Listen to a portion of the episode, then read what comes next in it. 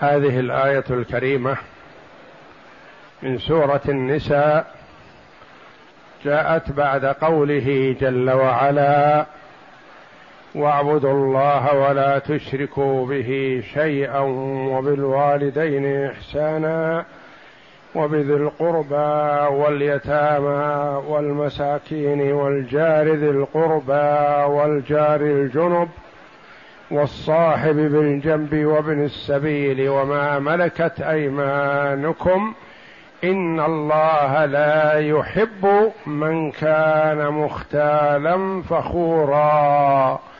الذين يبخلون ويأمرون الناس بالبخل ويكتمون ما آتاهم الله من فضله. هذه الآية الكريمة من سورة النساء. الذين يبخلون ويأمرون الناس بالبخل ويكتمون ما آتاهم الله من فضله.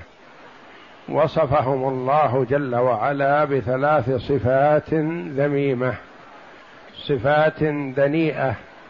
يحذر جل وعلا عباده من أن يتصفوا بها. من هؤلاء الموصوفون بهذه الصفات؟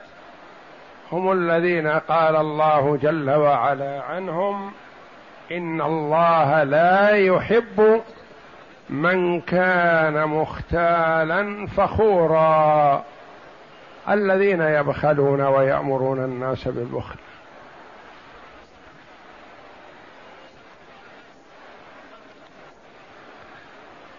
هذه الآية الكريمة قيل نزلت في اليهود. فهم يمنعون الواجب ويبخلون بما عندهم من المال وما عندهم من العلم من صفة محمد صلى الله عليه وسلم ويأمرون الناس بالبخل يأمرون الناس بالبخل جاء أن مجموعة من اليهود من أحبار اليهود ومنهم حيي بن أخطب كانوا يظهرون المودة والنصح للأنصار رضي الله عنهم لما كان بينهم وبين الأنصار من علاقة قبل الإسلام. فكانوا يبخلون هم بالواجب عليهم ويأمرون الناس بالبخل. يقولون للأنصار لمن يسمع منهم احفظوا أموالكم. لا تسارعوا في الإنفاق. لا تدرون ماذا سيكون. لا تنفقوا من أموالكم فما يبقى معكم شيء. فهم هم في أنفسهم يبخلون ويحثون الناس الآخرين على البخل. فالبخل صفة ذميمة. ومن يوق شح نفسه فأولئك هم المفلحون في آيات من كتاب الله. فالبخل في حد ذاته صفة ذميمة ممقوتة. وما اقتصروا على هذا بل يغيظهم ويسيء إليهم أن ينفق الناس من أموالهم. فهم يحثون الآخرين ويأمرون الآخرين بالبخل ومنع الأموال فلا يواسون بها من ذكر الله جل وعلا في الآية السابقة. لما قال جل وعلا واعبدوا الله ولا تشركوا به شيئا وبالوالدين إحسانا وبذي القربى واليتامى والمساكين والجار ذي القربى والجار الجنب. بين جل وعلا وجوه الإنفاق في البر. وأن الإنسان يحرص على أن يبر وينفع هؤلاء الذين ذكر الله جل وعلا. وهم أولى الناس ببره بالترتيب. الوالدان والأقربون واليتامى والمساكين والجار القريب والبعيد ومن هم في حاجة إليهم من المماليك وابن السبيل الذي انقطع به ولا يستطيع الوصول إلى بلده إلا بإعانة إخوانه المسلمين. هذه الوجوه التي ينبغي للمسلم أن يسارع في الإنفاق فيها. هم يبخلون ويتكبرون على هؤلاء وصفتهم أنهم يتكبرون على الفقراء والمساكين ويأمرون الناس بالبخل والمنع عن إعطاء هؤلاء.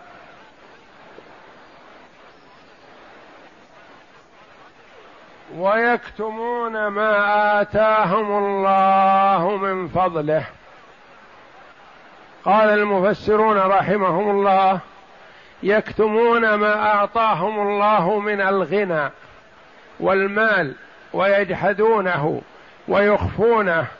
والله جل وعلا يحب إذا أنعم على عبده بنعمة أن يرى آثار نعمته عليه. فما ينبغي لمن أعطي نعمة أن يجحدها أو يخفيها وإنما يظهرها ويشكرها ويواسي منها ويعرف أنها فضل من الله جل وعلا في فيجود على من هو في حاجة. ولا يجوز للمسلم أن يكتم ويجحد نعمة الله. هذا على أنها في الأموال. وقيل إن المراد بها اليهود يكتمون ما آتاهم الله من فضله من العلم. عندهم من العلم ما ليس عند غيرهم. عندهم من صفة محمد صلى الله عليه وسلم ويعرفون أنه الصادق وأنه هو النبي المبعوث ويجحدون ذلك ويكتمونه. ويقولون كنا نظن أنه هو فإذا هو ليس بهو.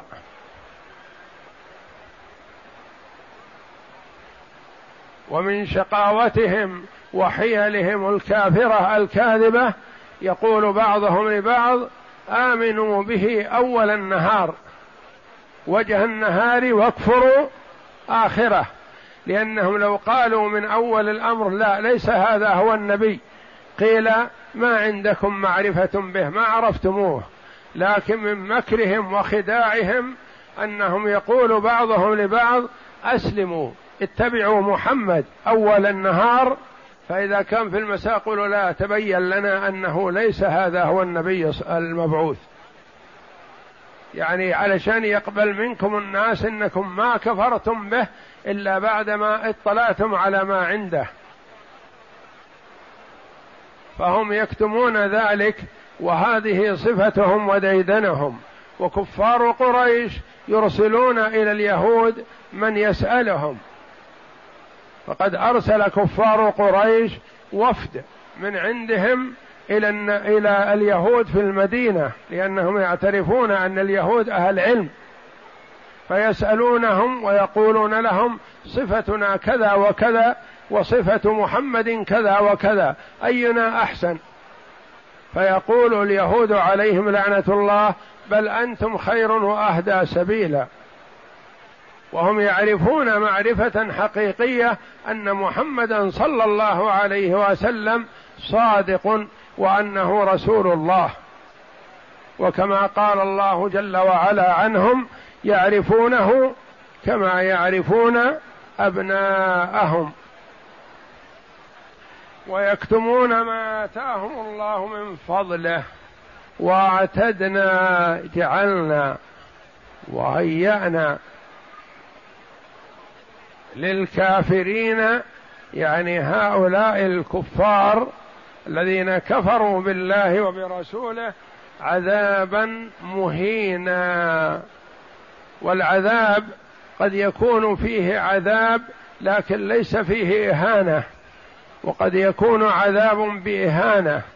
فمثلا إذا كلف الإنسان بعمل شاق فرق بين أن يكلف بعمل شاق في نقل مواد طاهرة ونقية أو يكلف بعمل شاق في نقل القاذورات والأوساخ وحملها على ظهره.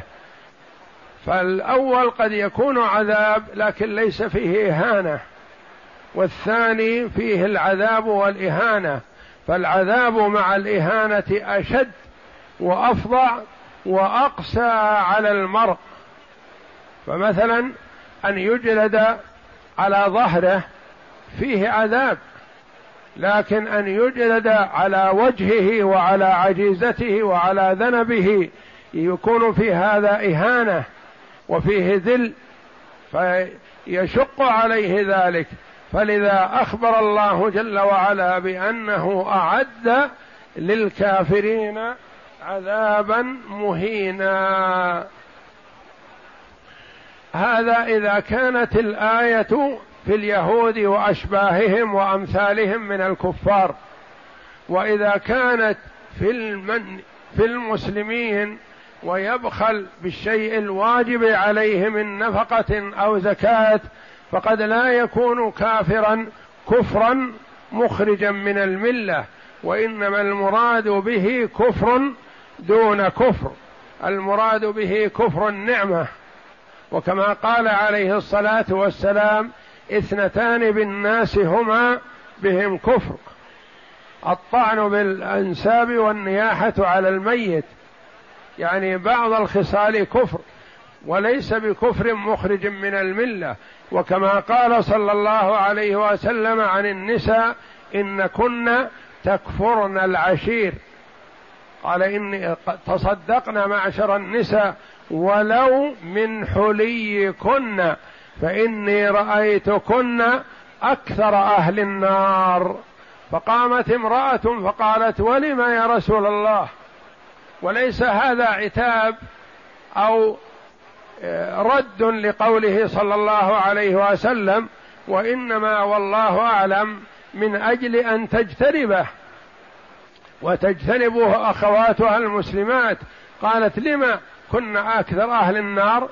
قال لأن كن تكثرن الشكاية وتكفرن العشير تكفرن الزوج. يعني لو أنعم عليها مدد طويلة ثم رأت شيئا ما لقالت ما رأيت خيرا قط. منذ تزوجتك وأنا في شقى وبؤس. تكفر النعمة السابقة وتجحدها وتنساها ولا يسمى هذا كفر مخرج من الملة. ما يقال لهذه المرأة مثلا التي تكفر العشير يقال إنها كافرة خارجة من ملة الإسلام. لا وإنما هي عاصية وهذا كفر غير مخرج من الملة لأن الجحود من حيث هو كفر. الجحود والإنكار كفر فإن كان جحود لوحدانية الله جل وعلا فهو كفر مخرج من الملة. وإن كان جحود لنعمة الزوج أو نعمة الأخ أو نعمة الجار أو نحو ذلك فهذا كفر دون كفر كفر غير مخرج من الملة. فإذا كانت الآية في الكفار فالمراد والله أعلم أن هذا هو الكفر الحقيقي وهم مخلدون خالدون في النار.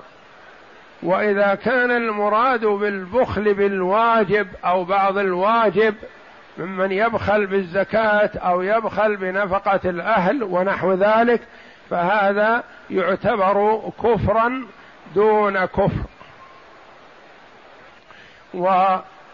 والبخل هو منع الواجب خلافا لما يتوهمه بعض الناس أن من لا يتوسع في نفقته يقال له بخيل ولا. قد يكون من الاقتصاد والاقتصاد مأمور به شرعا والرفق في النفقة مأمور به شرعا وعلى المرء أن ينظر. الكسب ما يكسب إلا الحلال ولا ينفق إلا في وجه من وجوه البر. فالذي يؤدي النفقة الواجبة ويؤدي الزكاة الواجبة ويصل رحمه ما يعتبر بخيل وإن منع فالبخل هو منع الواجب. أما من يؤدي الواجب ويقوم بما أوجب الله عليه من نفقة ويؤدي الزكاة ويؤدي الكفارات الواجبة فلا يجوز أن يقال له بخيل. والشح أشد أنواع البخل. والله جل وعلا يقول ومن يوق شح نفسه فأولئك هم المفلحون.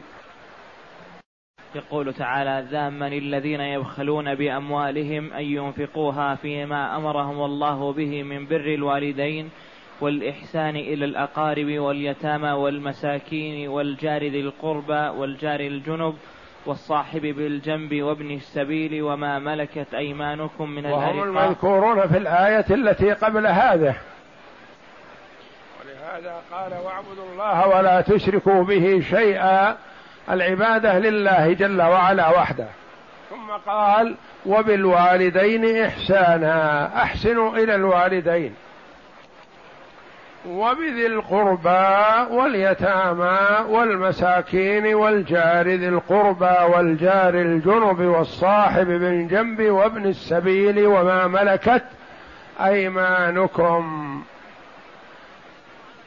ثم ذم من لم ينفق في هذه الوجوه فقال إن الله لا يحب من كان مختالا فخورا الذين يبخلون ويأمرون الناس بالبخل. نعم. ولا يدفعون حق الله فيها ويأمرون الناس بالبخل أيضا. وقد قال رسول الله صلى الله عليه وسلم إياكم والشح فإنه أهلك من كان قبلكم. حذر صلى الله عليه وسلم من الشح وبين أنه أهلك الأمم السابقة والشح يعني أن يبخل الإنسان بما أوجب الله عليه. فالزكاة واجبة ومنعها يعتبر شح وبخل والنفقة على من يعول واجبة ومنعها شح وبخل. وهو سبب للهلاك ويحمل الإنسان على أن يقتل من أجل المال ويحمل الإنسان على أن يقع في الجرائم وفي الإضرار بالآخرين من أجل سلب أموالهم.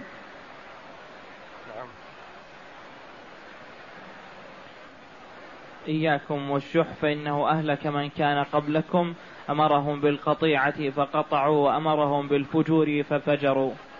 وقوله تعالى ويكتمون ما آتاهم الله من فضله فالبخيل جحود لنعمة الله ولا تظهر عليه ولا تبين تبين في مأكله ولا في ملبسه ولا في إعطائه وبذله كما قال تعالى إن الإنسان لربه لكنود وإنه على ذلك لشهيد أي بحاله وشمائله. وقال ها هنا ويكتمون ما آتاهم الله من فضله ولهذا توعدهم بقوله وأعتدنا للكافرين عذابا مهينا والكافر والكفر هو الستر والتغطية فالبخيل يستر نعمة الله عليه ويكتمها ويجحدها فهو كافر لنعمة الله. وفي الحديث إن الله إذا أنعم على إذا أنعم نعمة على عبد أحب أن يظهر أثرها عليه. وفي الدعاء النبوي يعني في الإنفاق في وجوه البر لا تظهر يظهر أثرها عليه بال بالإسراف والتبذير في الأمور التي والتوسع في الأمور المباحة ما ينبغي مثل هذا وإنما الذي ينبغي أن يظهر أثر نعمة الله عليه بصلة رحمه والإحسان إلى الفقراء والمساكين والعطاء والبذل في وجوه الخير. والبذل في وجوه الخير مهما زاد لا يعتبر سرف. بخلاف البذل في المباحات فما ينبغي التوسع في هذا. كان النبي صلى الله عليه وسلم يقتصد في نفقته ويعطي للإسلام عطاء من لا يخشى الفقر. قد يبيت طاويا الليالي والأيام عليه الصلاة والسلام ويعطي العطايا الجزيلة أعطى رجل أعطى رجلا مئة من الإبل ثم مئة من الإبل ثم مئة من الإبل ثلاثمائة من الإبل لرجل واحد. وأعطى عددا من المؤلفة قلوبهم على مئة من الإبل. وأعطى رجلا غنما بين جبلين. فذهب هذا الرجل إلى قومه قائلا يا قوم أسلموا فإن محمدا يعطي عطاء من لا يخشى الفقر. وهذا هو الذي أراده صلى الله عليه وسلم من إعطاء المؤلفة قلوبهم. يعطي المؤلفة قلوبهم الشيء الكثير ترغيبا لهم في تقوية الإيمان أو إسلام نظيره أو كف شره وهكذا عليه الصلاة والسلام عطاؤه الجزيل في مرضاه الله وفي سبيل الله. وكان في بيته وفي نفقته مات عليه الصلاة والسلام ودرعه مرهونة عند يهودي في آصع من شعير أخذها لأهله. وكان يعد عليه الصلاة والسلام بالعطاء ولا يجد ما يعطيه أحيانا لأنه ما يبقي شيء. ولذا لما جاء المال من البحرين لأبي بكر الصديق رضي الله عنه بعد وفاة النبي صلى الله عليه وسلم أمر مناديا ينادي من له حق على النبي صلى الله عليه وسلم فليأتي ومن وعده النبي صلى الله عليه وسلم عدة فليأتي. فسدد رضي الله عنه أرضاه جميع ما كان قد التزم بها النبي صلى الله عليه وسلم أو وعدها لأحد من المسلمين. وفي الدعاء النبوي قوله واجعلنا شاكرين لنعمتك مثنين بها عليك قابليها وأتممها علينا. وقد حمل بعض السلف هذه الآية على بخل اليهود بإظهار العلم الذي عندهم من صفة محمد صلى الله عليه وسلم وكتب. يعني البخل بالمال وحملها بعض السلف على بخل اليهود بكتمان صفة محمد صلى الله عليه وسلم ولا منافاة بينهما. فالمال نعمة من الله جل وعلا يستعين به العبد على طاعة الله ولا يجوز له كتمه وجحده ومنع الواجب منه. وكذلك العلم نعمة عظيمة من الله جل وعلا فيحرص على أن يعطي منها وينفع منها ويعلم الجاهل واليهود صفتهم البخل بالمال والعلم. نعم. وبعض السلام. وكتمانهم ولهذا قال تعالى وأعتدنا للكافرين عذابا مهينا ولا شك أن هذه الآية محتملة لذلك والظاهر أن السياق في, البخ في البخل بالمال وإن كان البخل بالعلم داخلا في ذلك بطريق أو لا. يعني هي في المال أقرب إلى السياق والله أعلم ولا ينافي أن يكون المراد البخل بالمال والبخل بالعلم. والله أعلم وصلى الله وسلم وبارك على عبده ورسول نبينا محمد وعلى آله وصحبه أجمعين.